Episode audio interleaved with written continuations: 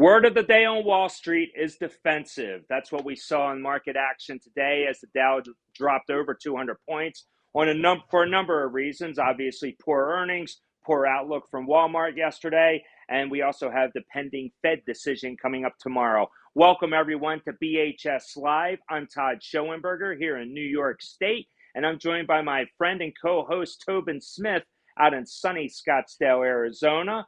Toby, I got to say, today's market action was one of those where we kind of knew we were going to have a rough day, but we also were expecting a little bit more on the volume side. We didn't see it, especially going into that Fed meeting. But what are you thinking? What are you telling your clients today? Yeah. Well, I mean, there's a couple of things. First off, obviously, it is summertime, and that's when the low volume hits. No one wants to trade ahead of the Fed, so probably not too surprising. I'm actually more surprised that Google, just announced and came in light on both sides, and the stock's up a block or two, and Microsoft came in light and is down like 60 cents. So, if you're going to read something into that, I mean, one way to read that is, well, the bad news is priced in on two of the five amigos, which make up about 30% of the entire S&P 500, I would call that a bullish sign. Yeah, I would have to agree with you there. And we did have some earnings that came out before the bell. We actually had earnings from Coca-Cola and McDonald's. We talked about it on yesterday's show. We were expecting that those numbers it was a 50-50. It was a coin toss whether they were going to beat or not, only because you had the lockdowns in China. And you also had to suspect that people were not spending money. You just don't have a lot of discretionary income to do things. But yet again, McDonald's has the dollar menu, and that stock was up over 2% today off the earnings beat. But going forward, though, we're still in the heart of the tech earnings season. Tomorrow you have Meta coming out, formerly Facebook. You still have Amazon. Those are two key.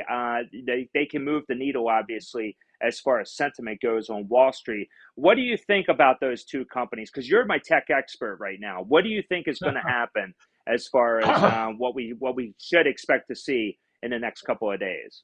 Well, the leading indicators I use for Amazon are Walmart and UPS and FedEx, but particularly UPS, because UPS delivers more Amazon packages than FedEx by a long degree. UPS is down 3%.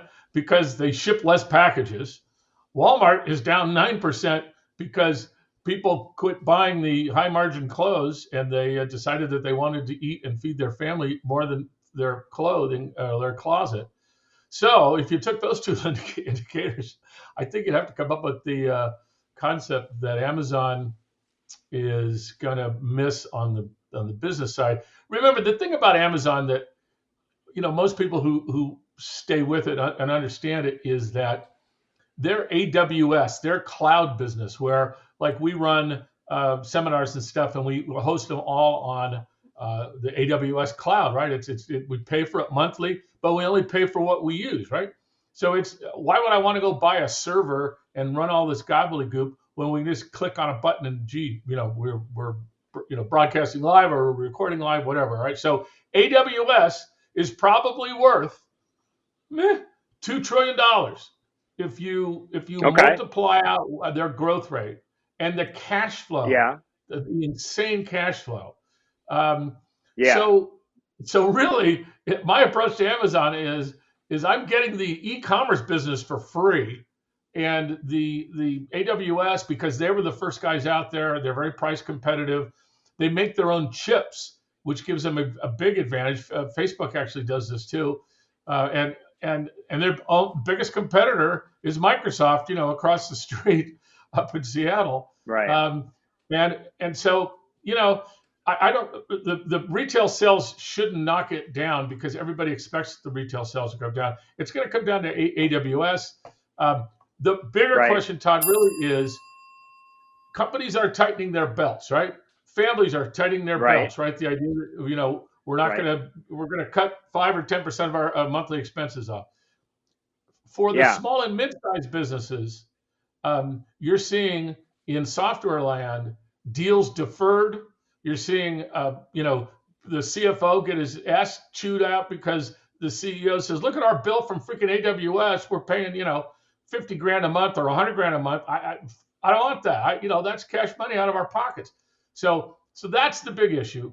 I think it's going to be flat. Yeah. I think it's basically going to be like what we got here with Google and Microsoft, in that they've come down in price. They've come down in multiples to the point that it would be shocked if they had some big surprise. Right. I see it. Well, you know, you're talking about AWS, and this is good for the viewers. Just a few minutes ago, we just had earnings out from Alphabet, and Alphabet is the parent company of Google. They actually did. They were expecting really big, I think, a big turnaround in their cloud computing business, and it fell short of Wall Street estimates. That is going to provide pressure on that stock. But you have to wonder from that cloud side, is that going to also carry over to AWS? Only time will tell, and we'll see what happens. But let's spin out of this, because one of the it is. I mean, no doubt it is. No doubt. I agree. Yeah. I agree with you there. Okay, so the obvious, the big story is about the Federal Reserve. They started their two-day meeting today. It concludes tomorrow at 2 o'clock. We will receive the decision by Chairman Powell as far as what the FOMC decided to do. Now, we already know they're going to hike rates. We talked about this at yesterday's show. I believe it's only going to be 50 basis points. The Wall Street consensus is looking at a 75 basis point increase. That's 0.75% and there are some out there. There's some outliers right now, Toby, that are thinking it's going to be a full percent. They got to go all in. But I think you hit the nail on the head on the earnings side, because the numbers aren't that bad. And as far as not being bad, and if we are, maybe, you know, we're right, we're teetering on that recession line. Is it worthy of the Fed being aggressive? I mean, what do you think? Have you changed your mind in the last 24 hours? No, Todd, look at, you know, it's almost like a cartoon character, Powell now. He's like, am I going to come in as Superman, or am I going to be, you know, like Conan the Destroyer, or what am I going to do? And I'm going to go with this thesis, which is that every Fed chairman after Paul Volcker back in the 80s, you know, the guy who broke the you know, 8% inflation by raising rates to 16%, by the way. I mean, people will not believe that. But I told you yesterday, I mean, 5% increase in one reading. Yeah, I mean, yeah, 5%. My mortgage was 15%, and I had to pay that down, right? I mean, it was insane. So the question is, you know, and Wall Street is trying to figure this out. Does the super Volcker Powell come out tomorrow and say, I'm a badass mofo, and freaking A, we're doing a point because I'm Paul Volcker, 2.0. Yeah. Or, you know, does he, you know, listen to Senator Warren, some other ones who are saying that, Mr. Volcker, while you're being a big tough guy, guess what?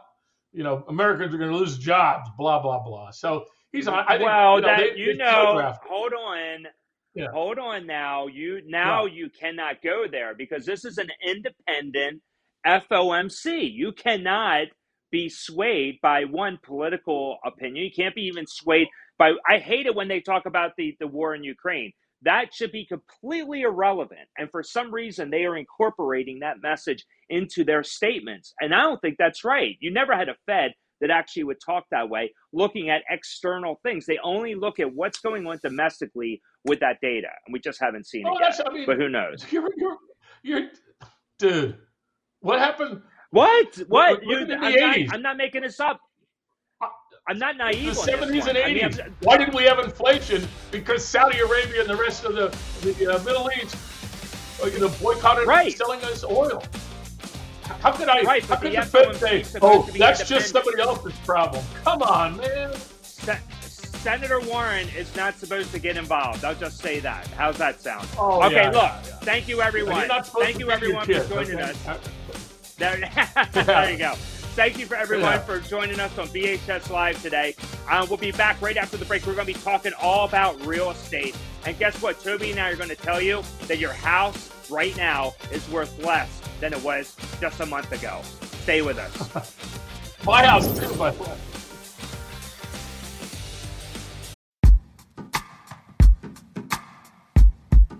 The Jim Stroud Podcast explores the discoveries and trends forming the future of our lives. Brain-to-brain communication, robot bosses, microchip implants for workers, and artificial intelligence replacing human workers are all happening now. If you want to know what's happening next, subscribe now to the Jim Stroud Podcast.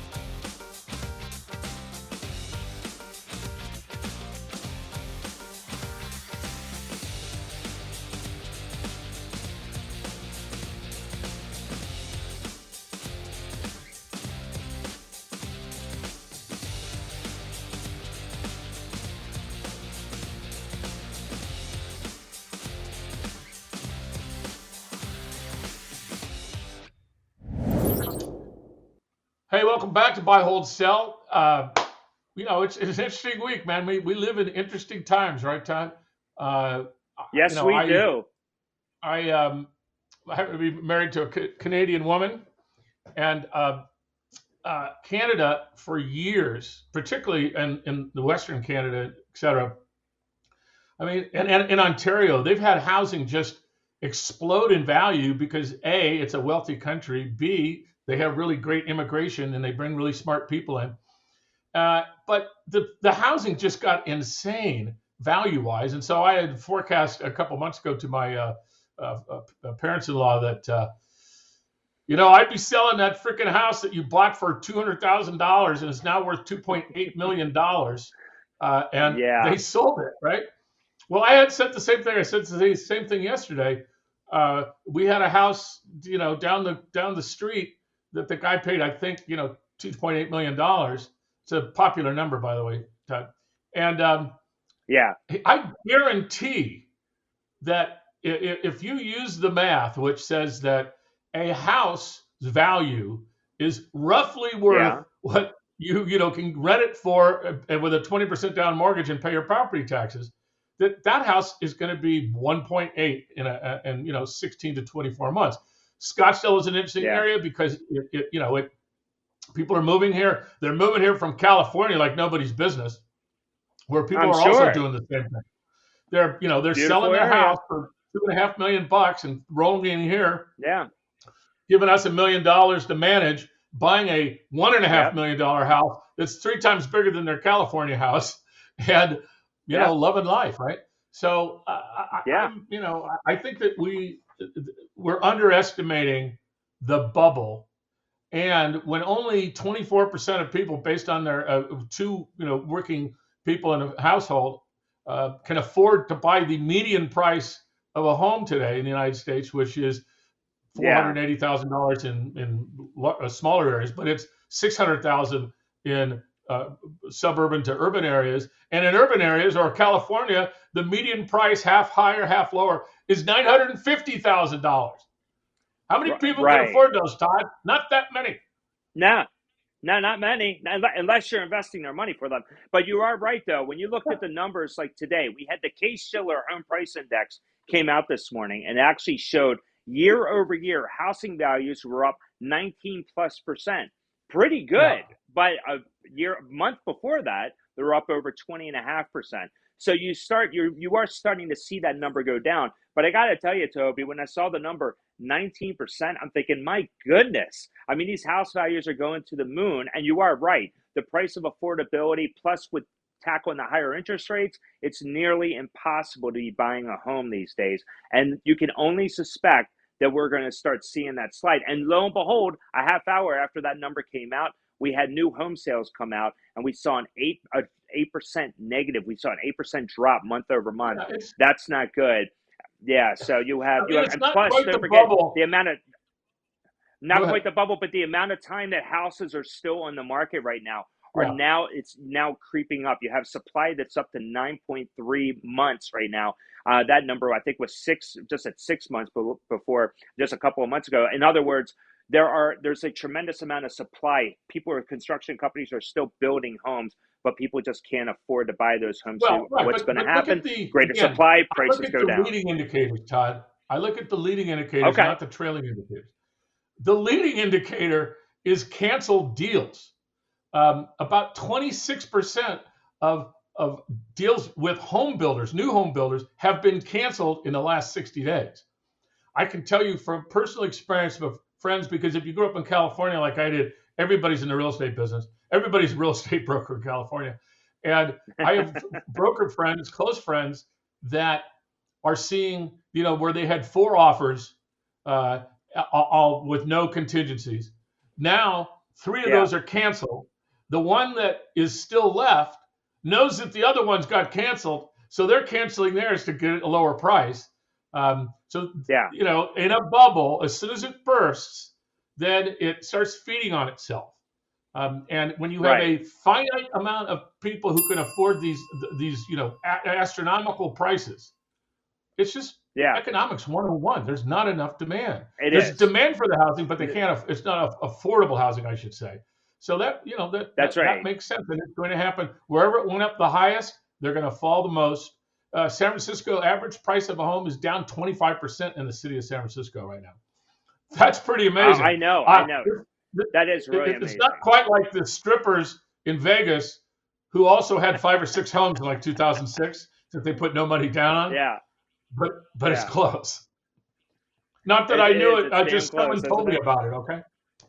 Yeah, I know. Yeah, how would you know, right? Yeah, you read that in the New Yorker, I'm sure. All right, Let's switch topics on this. What we talked about yesterday was the breaking news coming out of Walmart. They had forecasted the ongoing quarter was going to be very weak. They talked about weakness for in consumer discretionary. You just don't have a lot of people with money to be able to go out and spend.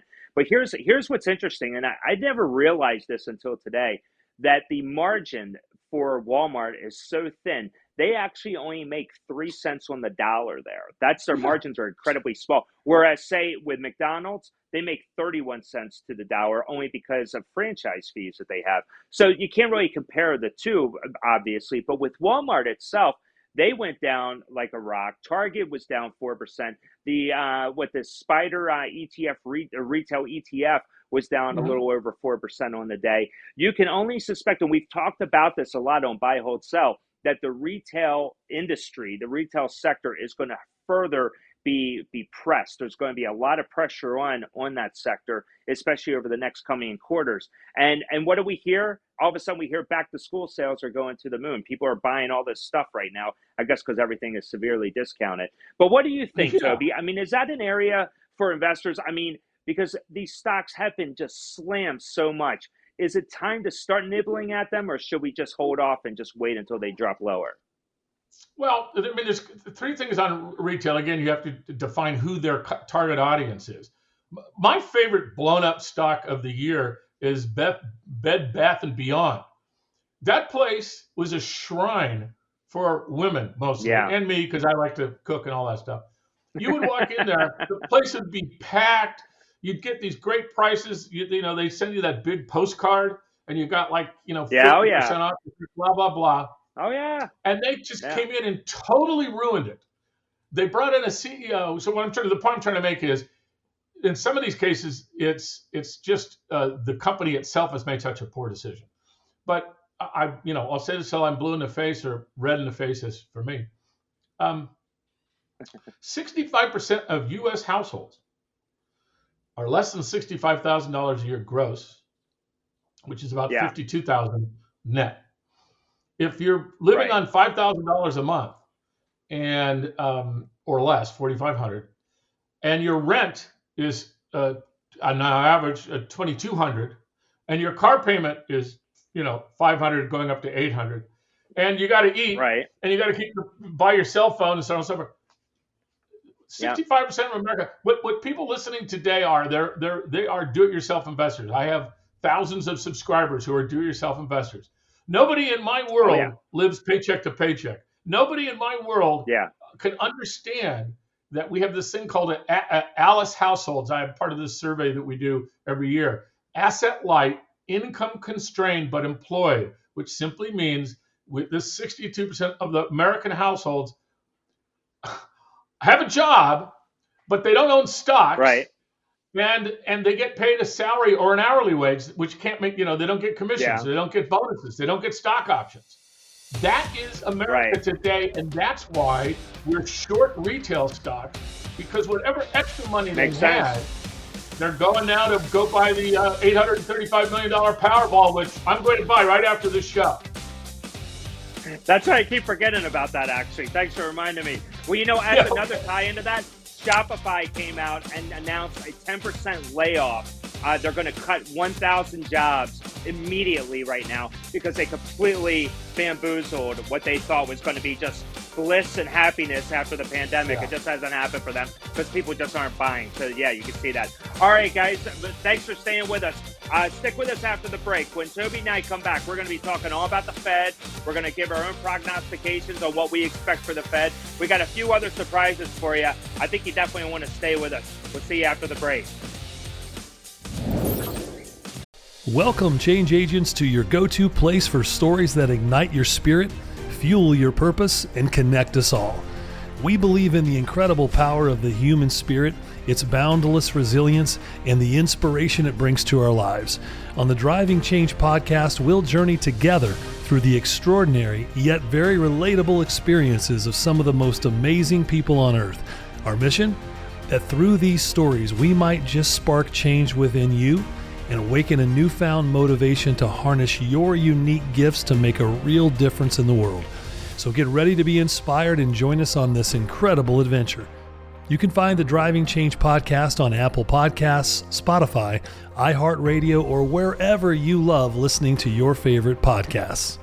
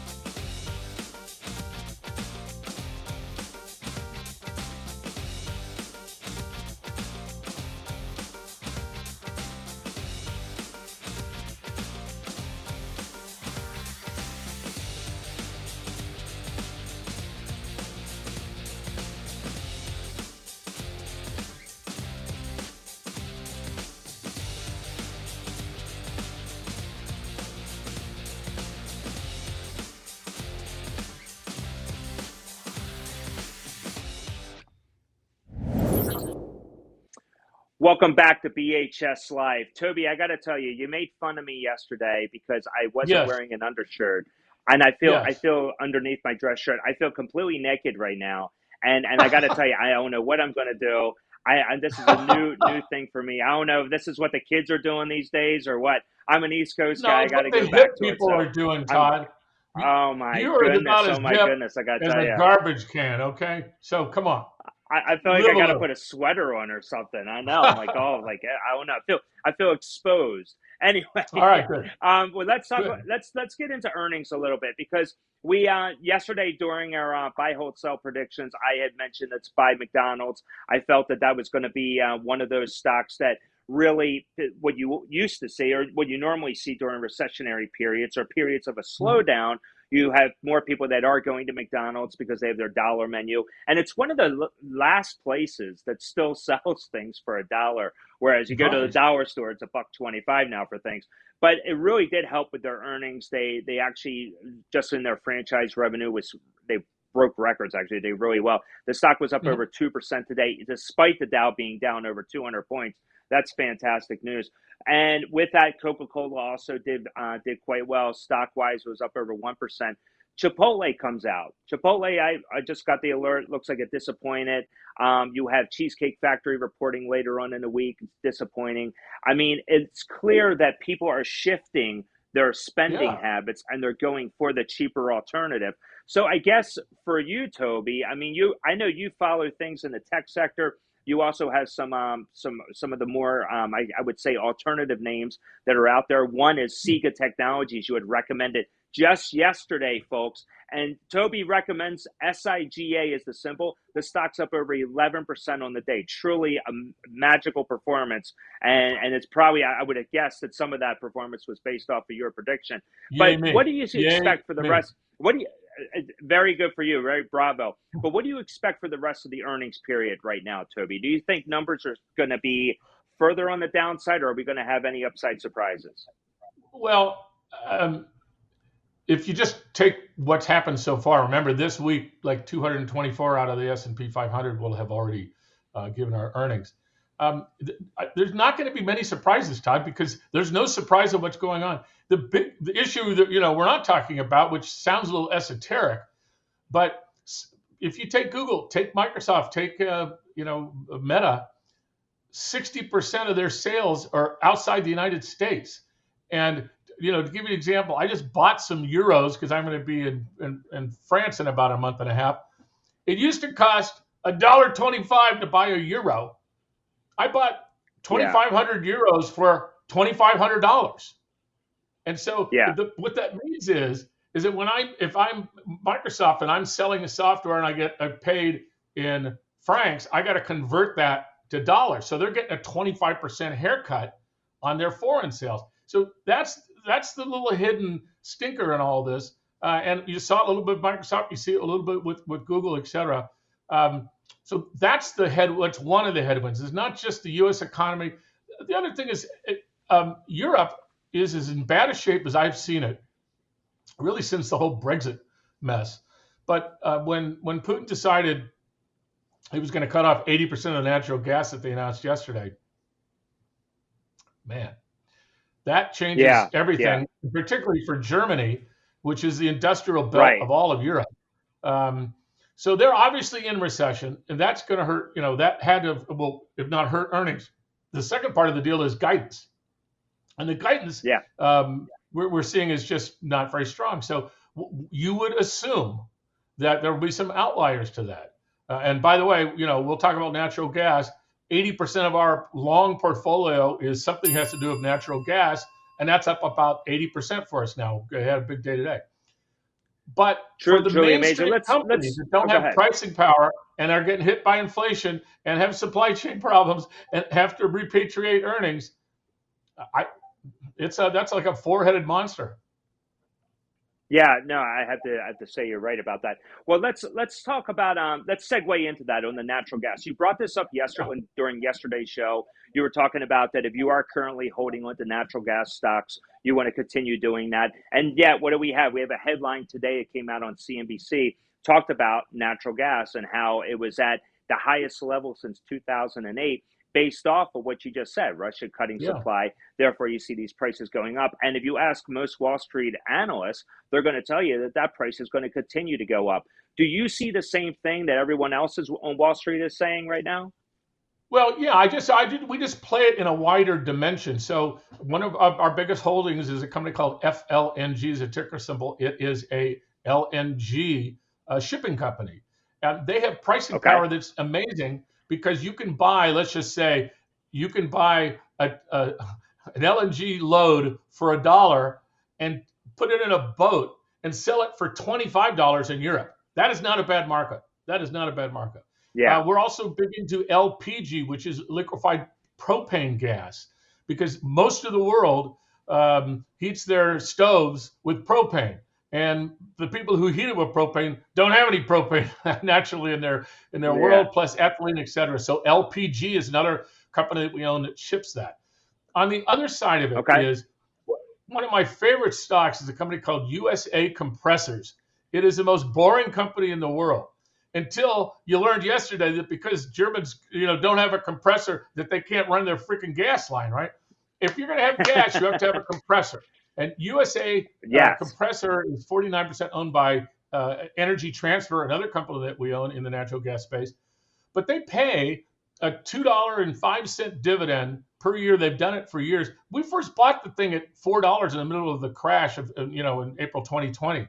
So we've already gotten like 400% of our money back just on the dividend, for crying out loud. It's still a buy here under 17.50 because they get prepaid on everything.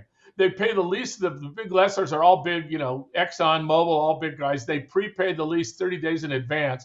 They've only had one compressor that got foreclosed upon, and the bank leased it back for them so they could keep the gas coming out of the pipeline. I mean, it's like the best business in the world. So I cannot encourage people enough that the way that you fight volatility in a bear market is get big honking dividends, brother.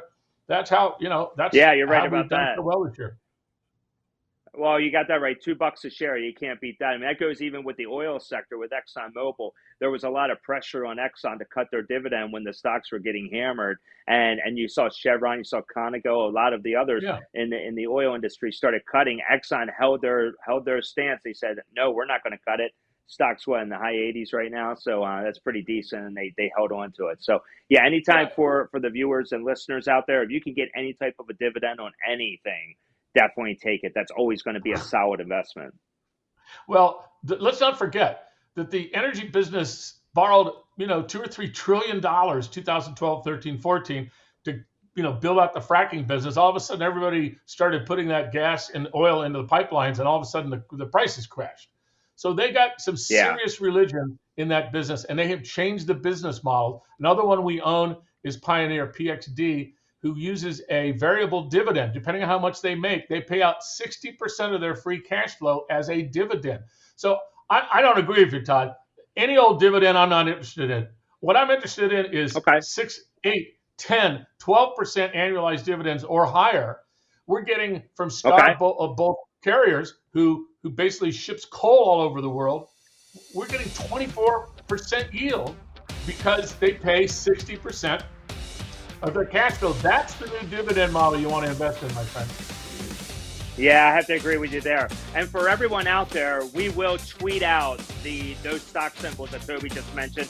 If they're as good as they were yesterday, even half as good, they're going to be winners for you. But we'll get those out. So make sure you follow us, Buy Hold Sell TV, on Twitter, and we'll get those out to you tomorrow. Coming up after the break, you're going to have our buy, hold, sell predictions.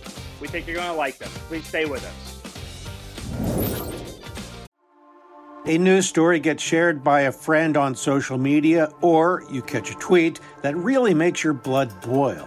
But how do you separate fact from fiction? That's the premise behind Disinformation, a 10-part series from Evergreen Podcasts and Emergent Risk International coming this fall. Tune into Disinformation wherever you get your podcasts. And remember, don't believe everything you read.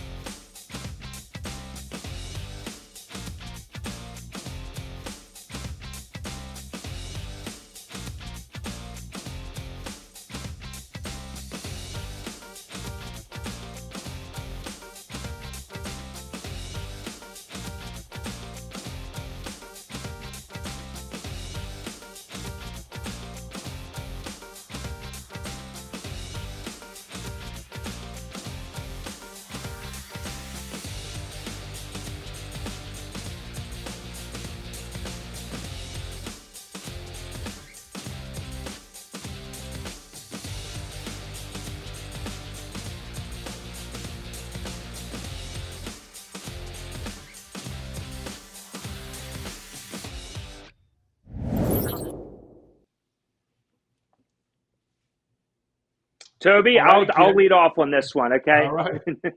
You got it. Okay, listen, welcome back to BHS Live, ladies and gentlemen. We do appreciate you sticking with us. And today is Tuesday, July 26th. Just want to put that on the record. And right now is our famous buy, hold, sell segment. Toby, you led off yesterday. You had such a great day. Let me lead off on this one, if you don't mind. Okay. So, well, listen, my buy is... Okay. Go ahead. Toby, you go ahead. Are you done? So I am done. I want you to lead, and you go and you say, you enlighten the world right now. I'm on your time. To you, my friend. All right. So one of the things that's happened with Russia being sanctioned and everything is that they're not shipping out nearly as much diesel fuel, refined fuel, jet fuel, etc. And a company called Ardmore, ASC is the ticker symbol, really specializes in delivering product. And product means once you had the petroleum, now you refined it somewhere, but now somebody wants to buy that refined product and you can't, it only gets shipped by ships, doesn't go by train. So high dividend, big growth, small, valuation. I think they'll probably be, bought out. That's the type of play. You want to think a little three-dimensional now in the energy space. On the hold, I said yesterday, I'm going to hold any natural gas stocks, but I'm also going to sell the QQQs, for a variety of reasons, which is the NASDAQ 100. It's below its 200-day moving average. It has no support. At some point in time, we'll have a chance to buy it at a much better value. But until we get through this really next 2 to 3 weeks, we're not going to know where we are. It's not the earnings right now. Everybody, you can tell by Microsoft today, that they're down a little bit, but people expected them to be bad. Nobody expects them to crush it. What they're more concerned about is the forward guidance. And, when you're a Wall Street analyst, you take those numbers in and you discount it to present value, and that's how you come up with a valuation idea. And I just think in the QQQ especially, we still got a lot of tech stocks that are over, valued. And Shopify is the poster child of this. There you go. They're down 80%. They're down 80% since last November. We made a ton of money on it. We sold it in December, and we've been short ever since. And we finally closed our short out today because it can't get any cheaper. Smart. Good move on that. Well, they're all great picks. And again, ladies and gentlemen, we will have this. I will tweet out these symbols for you, as well as the ones I'm about to give you as well. Okay, listen, the buy I say is Valero Energy. They're reporting earnings on Thursday. They have 15 refineries, petroleum refineries, based in the U.S., U.K., and Canada. They're doing about 3.2 million barrels. They're refining 3.2 million barrels of oil a day. Very small when you look at the overall lift of what the United States consumes on a daily basis, which is 80 plus million barrels a day. But this is a company that's expecting a 43% year-over-year increase in sales. They are going to smash this number. And this is one of those stocks that if you haven't bought it yet, you want to buy it. You want to hold on to it. They're based out of San Antonio, Texas. They are in the heart, the nucleus of oil country. Definitely want to be thinking Valero. You've probably seen the Valero stations. They're scattered around the country, the filling stations. But for a stock alone, that's one of those great companies I would highly recommend. I would go against that quickly and say all that good news is already priced in. So go ahead. Okay.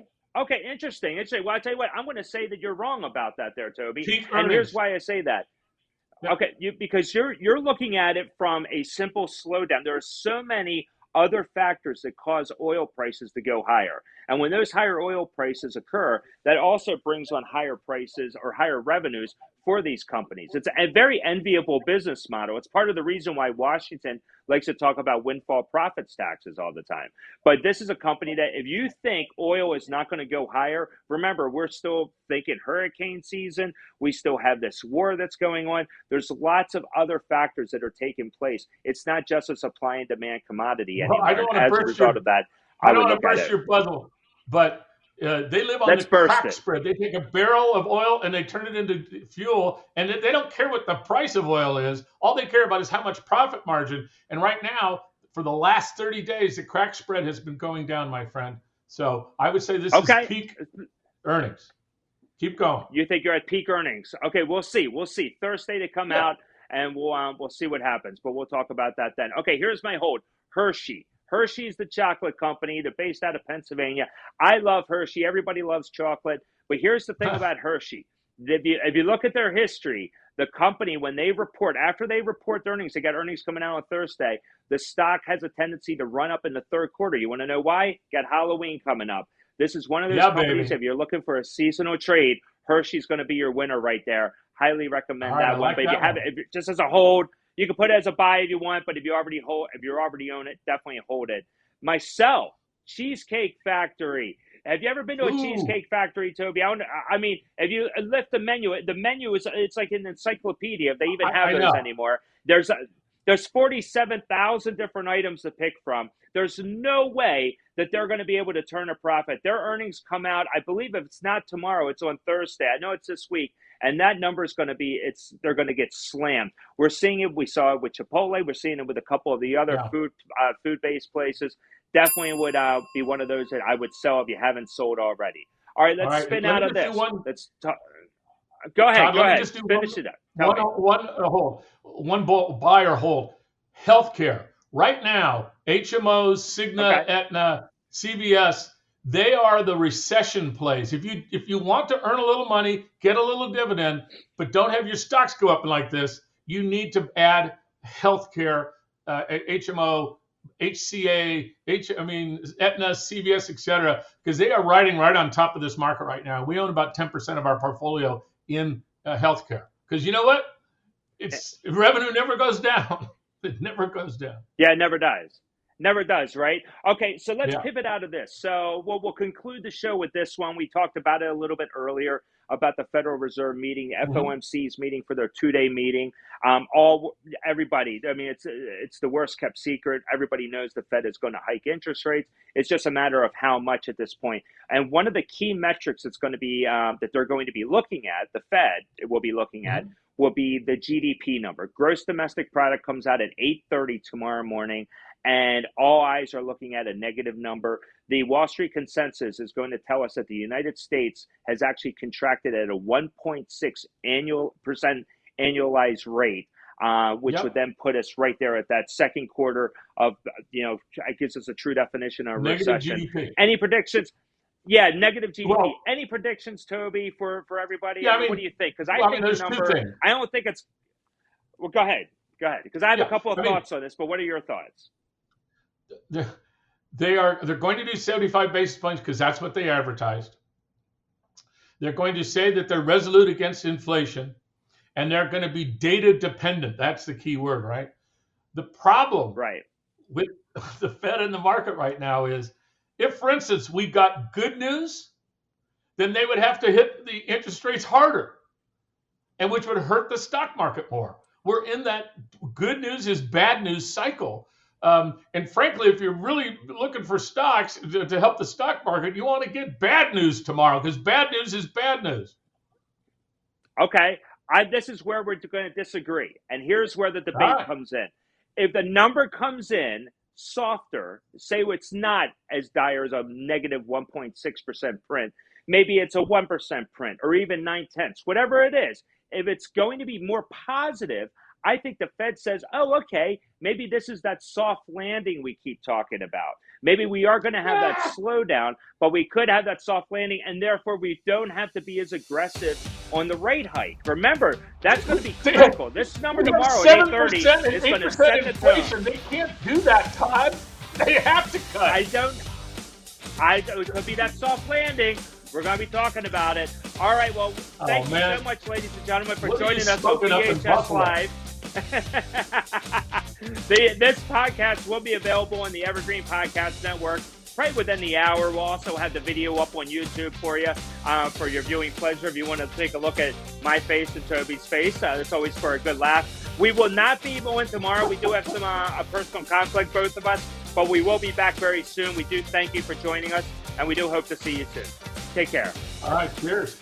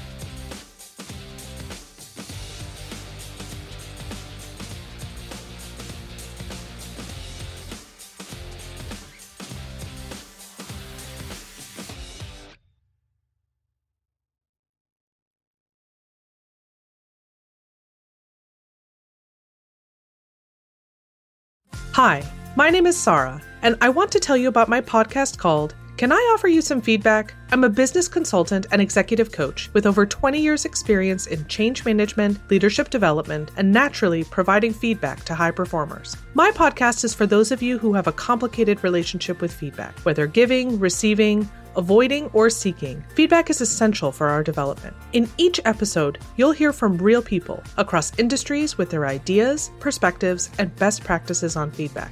I'll also be sharing business bites with you, simple explanations of organizational tools, management techniques, and leadership philosophies that will help you and your businesses thrive. You can listen to Can I Offer You Some Feedback on your favorite podcast app or learn more at evergreenpodcasts.com.